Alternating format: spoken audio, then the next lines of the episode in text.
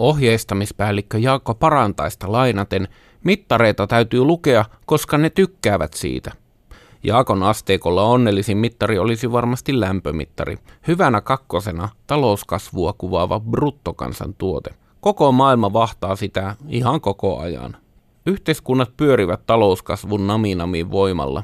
Hallitus onnistuu tai epäonnistuu juuri tuon mittarin värähdellessä. Silminpistävästi talouskasvukortti nousee myös valttina keskusteluun kuin keskusteluun muita keskustelijoita ilahduttamaan. Turhautunut sivusta seuraaja saattaa kysyä, miten voi niin montaa kiinnostaa joku fucking talouskasvu. Ja, ja, ja missä ne kuuluisat talouskasvun hedelmät edes ovat? Tuokaa ne tänne. Kansamme tarvitsee vitamiineja. Oli miten oli, mittaustauko kumartaa tänään kansantalouden tilinpidon suuntaan. Sekin homma on ihmisen pojan pitänyt joskus elämässä opetella laskemaan. Se on ehkä se tärkein ja eniten käytetty käsite, mutta se... Kansantaloustieteen emeritusprofessori Matti Pohjola tuntee talouden mittajärjestelmät kuin omat taskunsa. Historia on suhteellisen lyhyt. Voimme aloittaa muinaisten roomalaisten sijaan entisaikojen englantilaisista. Mittaustauko! Ensimmäiset systemaattiset talouden koon mittaukset tehtiin toisen maailmansodan aikana. Kun ei oikein tiedetty, että kuinka paljon sota maksaa, niin piti luoda käsitteistä mittajärjestelmä. Tämän mittausjärjestelmän isä on tällainen taloustieteen suuri nimi John Maynard Keynes, joka 1930-luvulla alkoi näitä käsitteitä kehittämään, luomaan teoriaa, miten mitata, ja hänen oppilaansa sitten Richard Stone Cambridgein yliopistosta oli se henkilö, josta saamme kiittää tätä mainiota innovaatiota. Joo, kiitokset menevät radion välityksellä, vaikka taitaa olla jo siirtynyt yläkerran radioon. Kyllä, olin hänen oppilaansa. Sinä olit hänen oppilaansa. Kerro, minkälainen hän oli opettajana? Joo, siis minä opiskelin itse Cambridgein yliopistossa ja minun opettajani oli Richard Stone, tämä kansantalouden tilinpidon kehittäjä. Olin silloin vähän liian nuori mies ymmärtääkseni, kuinka hienosta asiasta oli, oli kysymys, mutta olen nyt vasta, vasta sitten myöhemmin niin kun, vähän harmitellut, kun en silloin osannut oikealla tavalla suhtautua tähän talouden mittaamisen problematiikkaan, mutta hän oli hieno mies, yksi suuria yhteiskuntatieteilijöitä. Sai Nobelin palkinnon vuonna 1984. Näiden hienojen enkkuheppujen kehittämä järjestelmä voimapiili siinä, että se kyettiin standardoimaan ja YK on sievoisella myötävaikutuksella viemään maailman joka kolkkaan. Viimeistään kommunistisen talousjärjestelmän kaatumisen jälkeen kaikki kansat ovat enemmän tai vähemmän olleet kansantalouden tilinpidon opetuslapsia. Maat ovat nyt ikään kuin samalla viivalla mitattavana ja vertailtavana. Samalla niiden keskinäistä kilpailua on mahdollisuus seurata aivan uudella levelillä, mutta kilpailusta myöhemmin lisää. Tämä tilinpitojärjestelmä sisältää hyvinkin monipuolista mittaamista, mutta sen tärkein ja eniten käytetty käsite on br, br, br, bruttokansantuote. Se ei ole mikään satunnaisotanta, vaan varsin uuvuttava, kokonaistuotantoa kuvaava suure. Tämä BKT voidaan määrittää kolmella eri tavalla. Määritetäänpä. Ensimmäinen tapa on lasketa, laskea se arvonlisäys, mikä syntyy tuotannossa. Eli kun yritys valmistaa tuotetta, niin sen myynnin arvosta, kun vähennetään käytettyjen välituotteiden arvo, se on se arvon lisäys, jonka yritys, vaikkapa suomalainen paperitehdas, paperitehdas luo. Se on ensimmäinen tapa. Lasketaan kaikki arvonlisäykset yhteen, niin se on koko maan bruttokansantuote. Vähennetään tämä rautalangasta. Okay. Eli paperiteollisuus on vähän hankala, kun siellä on monimutkainen. Otetaan joku, jonka kaikki ymmärtää, vaikka leipuri. Ostaa jauhoa ja hiivaa ja muita sokeria, tarveaineita ja tekee siitä leivän, myy sen. Ja jos olisi ostanut niitä tarveaineita vaikka pitosella ja myy sen leivän kahdeksalla eurolla, niin onko silloin kolme euroa arvonlisäys? Kyllä, bruttokansantuote silloin lisääntyy, kun minä ostan leipomosta leivän. Bruttokansantuote lisääntyy sen leivän hinnan verran. Leipomo kasvattaa bruttokansantuotetta sen leivän hinnan 8 euroa miinus käytetyt välituotteet 5 euroa kolmella eurolla. Ja mylläri? Mylly on myynyt tuota jauhot leipomolle. Mylly lisää bruttokansantuotetta jauhot, miinus Joo. käytetyn viljan arvo. Maatila on taas tuottanut viljan ja tällä tavoin me voidaan laskea se leivän arvon synty. Mutta tällä lailla varmistetaan se, että noita arvonlisäyksiä ei lasketa niin kuin tortta po tortta. Mm, mm. Eli ei lasketa yhteen leipää ja jauhoja, vaan, vaan vähennetään sitä leivästä se käytettyä jauhojen arvoa. Esimerkkileipomon arvonlisäys on muuten helpompi laskea kuin vaikkapa kuukausipalkalla valtion pullissa radioviisasteluja tekevän mittahanun, mutta hanullekin se pystytään kuitenkin laskemaan, jahka laskijat saavat työrauhan. Mutta mistä tulee suomalaisen yhteiskunnan arvonlisäys näinä päivinä? Se tulee palveluista. Alkutuotannon, maa, metsä, kalatalouden etc. arvo on tipahtanut vain noin kolmeen prosenttiin. Teollisuus Nokian hurjimpien matkapuhelinvuosien jälkeen laskenut 25-17 prosenttiin. Julkiset ja yksityiset palvelut yhteensä ovat yli 60 prosenttia arvonlisäyksestä.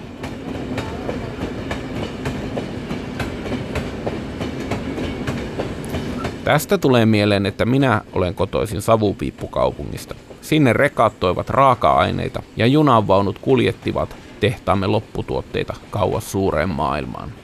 Siinä kaupungissa palvelut olivat tukitoimintoja, ja siltä ajalta on päähäni iskostunut nyt jo kovin vanhentunut käsitys, että palvelut eivät yksinään voi luoda talouskasvua, ellei jostain konkreettisesta tule kaupunkiin uutta rahaa. Mutta ei se enää ole niin.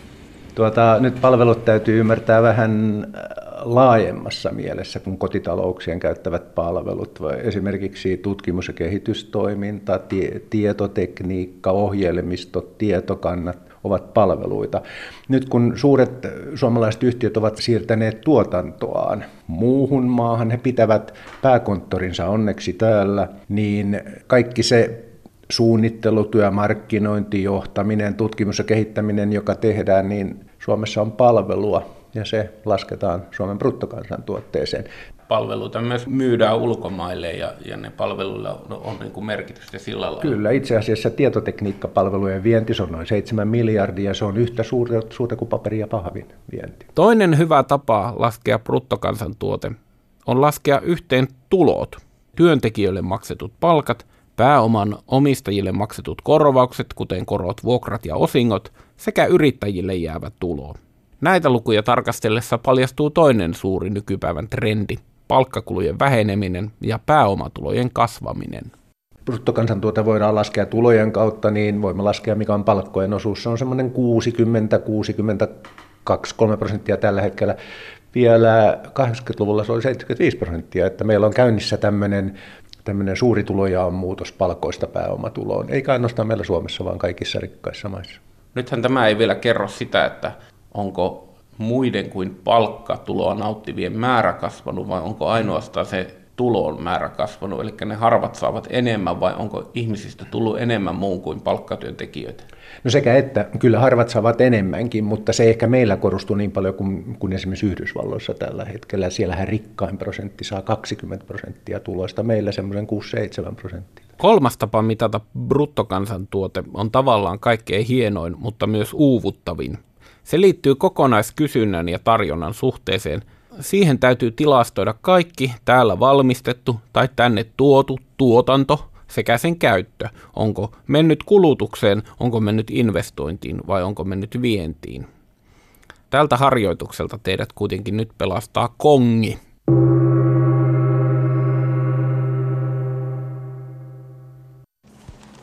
Mittaustauko on tänään päässyt talouskasvun makuun, suorastaan kasvuuralle. Katselen tilastoja maamme talouskasvun kehityksestä. Minun syntymävuotenani 70-luvun lopulla Suomen talous oli inflaatiokorjauksen jälkeen vajaat 100 miljardia euroa. Vuonna 2018 noin 230 miljardia. Elinaikanani Suomen talous on siis kasvanut melkein kaksi ja puoli kertaiseksi. Ja kun minäkään en varsinaisesti mistään savupirtistä ole kotoisin, niin mistä ihmeestä tässä kasvussa on kyse? Emeritusprofessori Matti Pohjola Aalto-yliopistosta vastaan. Mittaustauko! Siis nyt tuotantohan voi kasvaa kahdella tapaa. Ensimmäinen on se, että me tehdään enemmän töitä. Ei me nyt tehdä enemmän töitä kuin tehtiin silloin, kun Ei sinä syntyy, tehdään vähemmän. Ei se, se syntyy tuottavuuden kasvusta. Tuotta, tuottavuus on sitä, mitä työllä saadaan aikaan. Eli nyt sillä samalla työtunnilla, mikä tuota tehtiin, tehtiin 40 vuotta sitten, niin nyt saadaan moninkertainen määrä. Eli se talouskasvu perustuu siihen, että työllä saadaan enemmän aikaan enemmän arvoa, enemmän tavaroita ja palveluita, parempilaatuisia tavaroita ja palveluita. Se on arvon nousu. Talouskasvu on arvon nousu. Valtaosa talouskasvusta tulee uusista tavaroista ja palveluista. Nyt meillä on matkapuhelimia, silloin ei ollut. Ne on arvokkaita mm. tuotteita. Yksi Suomen arvokkaimpia on ollut varmaan Nokian ensimmäinen älypuhelin, joka, joka maksoi arvo, ennen arvonlisäveroa noin 500 euroa vuonna 2006. Jokaisesta puhelimesta, joka myytiin, niin puolet tuloutui Suomeen. Tehtiin se missä päin maailmaa tahansa, myytiin se minne päin maailmaa tahansa. Meillä on ollut maailmanlaajuisesti mullistavia keksintöjä esimerkiksi ja maailmanlaajuisesti mullistavaa teknologiaa. Kyllä, paperin valmistus oli maailmanlaajuisesti mullistavaa teknologiaa, sitä vain ei Suomessa keksitty, vaan se kopioitiin Suomeen 1860-luvulla ja sillähän me on rikastuttu tämmöisellä reseptillä siitä, miten puusta saa paperia. Nyt se ei vaan ole kovin arvokas resepti mm. enää, kun ihmiset ei tarvitse paperia samassa määrin. Nyt halutaan rahat käyttää mm. tietotekniikkaan, matkapuhelimiin, matkusteluun. Tässä taisimme nyt saada välähdyksen bruttokansantuotteen pimeästä puolesta. Kaikesta hienoudestaan huolimatta tämä mittari ei kerro mitään tuloeroista. Eivät ihmiset vanhassa kotikaupungissani ole kaksi ja puoli kertaa rikkaampia kuin minun lapsuudessani, mutta monet tässä maassa ovat 10, jopa 20 kertaa rikkaampia. Talous on kasvanut, mutta hyvinvointi ei jakautunut likimainkaan tasaisesti. Mainitsinko sanan hyvinvointi?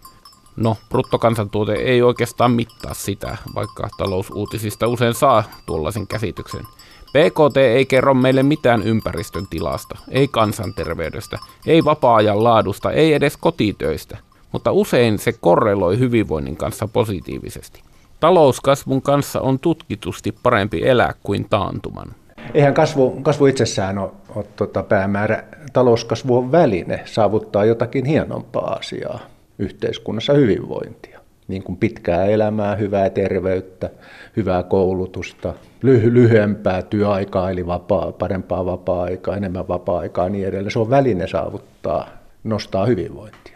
Onko politiikalla kuitenkin sillä lailla merkitystä, että kun tätä on tullut tätä taloudellista menestymistä, niin se, että se on valunut täällä mahdollisimman laajalti, että se ei ole mennyt harvoihin taskuihin niin kuin jossain joku oligarkit on kerännyt kaiken kerman, niin Suomessa tätä ei ole tapahtunut. No ei siis silloin, kun siis teollistuminenhan oli siitä hyvä prosessi yhteiskunnan kannalta, että kun Suomi eli metsäteollisuus, niitä paperitehtaita rakennettiin ympäri Suomea, paperikoneita oli melkein joka kunnassa ja silloin se vauraus levisi, levisi kaikkialle Suomeen. Nyt kun teollisuus ei enää, enää vie talouskasvua samalla tavoin eteenpäin, niin sitten tietyt alueet kuristuu ja nyt, nyt kasvaa ne alueet, joissa palvelut nostaa talouskasvua. Sen takia kaupungit nyt tässä pärjää paremmin kuin...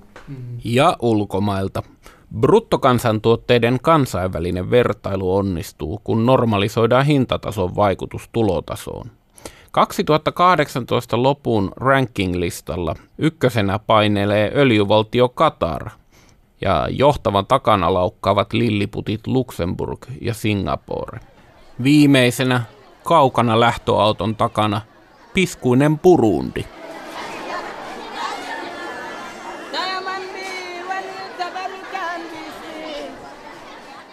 Sen BKT on 170 osa Katarin vastaavasta. Tasaan eivät käy onnen antimet. Suomi on kahdentena kymmenentenä. Loistava sijoitus, ottaen huomioon, että edeltä löytyy aika monta erikoistapausta. Kaikki eivät pelaa reilusti. Kehutaanpa Irlantia. Siis tuota, Irlantihan on tämän verokilpailun... No Irlanti, Irlanti on, on siinä, se on taas esimerkki siitä, että missä, missä missä nämä menee pieleen nämä meidän mittarit, että Irlannin bruttokansantuote asukasta kohden on korkea siksi, että, että monet suuret kansainväliset yhtiöt sijoittaa sinne toimintojaan veroedun houkuttelemina, jolloin se BKT nousee, vaikka irlantilaiset itse eivät siitä juurikaan hyödy, eli, mm. eli ne yhtiöt myös tulouttaa sitten ne tulonsa jonnekin muualle. Mutta että nykyään hän saattaa, se tilanne on silleen muuttumassa, että, että suuret yritykset on niin suuria, että ne pystyy kilpailuttamaan maita. Nimenomaan tämä, esimerkiksi tämä verokilpailu on tyypillinen esimerkki, eli, eli ne pystyy kilpailuttamaan maita, maita sillä, että mihin tuotantonsa sijoittaa, että pyytävät veroetuuksia ja muita. Mutta se vero, verokilpailu on ky- kyllä koko maailman kannalta haitallista ja, ja olisi hyvä, jos siihen saataisiin jonkunlaiset, jonkunlaiset järkevät raamit kyllä. Mutta se on vaikea laittaa, koska eihän kukaan myönnä tekevänsä verokilpailua, vaan siinähän sanotaan vaan, että no ei, kun tämä on se määrä, mitä me tarvitaan. Ja niin ja osansa sillä tietysti on, että tämä tuotanto on muuttumassa enemmän aineettomaksi, biteiksi, kun teollinen tuotanto on atomien järjestämistä arvokkaampaan järjestykseen, niin, niin, niin digitaalinen tuotanto on bittien järjestämistä arvokkaampaan järjestykseen, vaikkapa tietokoneohjelmia, niin ne ei tunnista, bitit ei tunnista maan, maantieteellisiä rajoja samalla tavoin kuin tavarakauppa. Mittaustauko! Vielä yksi hu- huoli kun on tuo ilmastonmuutos ja sitten ihan yleinen tämmöinen käsitys siitä, että planeetan kestokyky alkaa loppua tähän meidän touhuihin, niin kun sitä ei se PKT ota millään lailla huomioon ja se valtioiden välinen kilpailu kuitenkin jollain määrin, onko se nyt sitten nollasumma peliä, jos meillä on kuitenkin rajallinen pelikenttä, niin tota, jotenkin huolestuttaa, että että pitäisi katsoa jotakin ihan toisia mittareita niin kuin maailmanlaajuisesti. Ja että jos joskus ollaan onnistuttukin standardoimaan niin kuin toi kansantalouden tilinpito, niin pitäisi myös jotenkin pystyä standardoimaan se kansantalouden kasvuvauhti kansantalouden kehityksen kestävyys. Niin. Sit, mutta sitä, sitä työtä tällä hetkellä tekee. YK, niin kuin puhe oli, ehkä tämä tilinpidon järjestelmä oli 1900-luvun sellaisia suuria yhteiskunnallisia keksintöjä, niin nyt kehitetään sitten tätä kestävyyden laskentaa, eli, eli mikä on kansan, kansakunnan kokonaisvarallisuus, kun lasketaan meidän oma koulutustaso vaikkapa yhteen, tulot yhteen, ympäristön tila, luonnonvarat ja, ja pyritään niin kuin varmistumaan siitä, että, että miten hyvinvoinnin kehitys voisi olla kestävällä pohjalla. Et eihän se voi olla niin, että me syömme luonnonvaramme tai pilaamme ilmakehän. Eli täytyy niistä pitää huolta. Eli me kehitetään tällä hetkellä sellaista laskentaa, joka yrityksessä vastaa niin kuin tasa, taselaskentaa, varallisuuden laskentaa, kun, kun bruttokansantuote on tulon, tuloksen laskentaa. Ihanaa. Tasehan on parempi, koska se tase kertoo niin kuin myöskin sen, että niin kuin mistä se ollaan revitty. Se Kyllä, hyvin. juuri, juuri. Ja sen takia me tiedämme esimerkiksi, että missä puolen maailmaa on heikko tase, vaikkapa sademetsät on hakattu tai muuta vastaavaa. Eli, eli kyllä veikkaan, että tämä on seuraavan 10-20 vuoden aikana yhtä suuri tällainen yhteiskunnallinen innovaatio on tämä kansojen, kansakuntien taselaskenta, varallisuuden taseiden laskenta, kun tämä tulojen laskenta on. Seuraava Keynes tai seuraava Stone nousee niin tuolta puolelta. Kyllä, ja sitä työtä on tehty kyllä jo pitkään, 10-20 vuotta.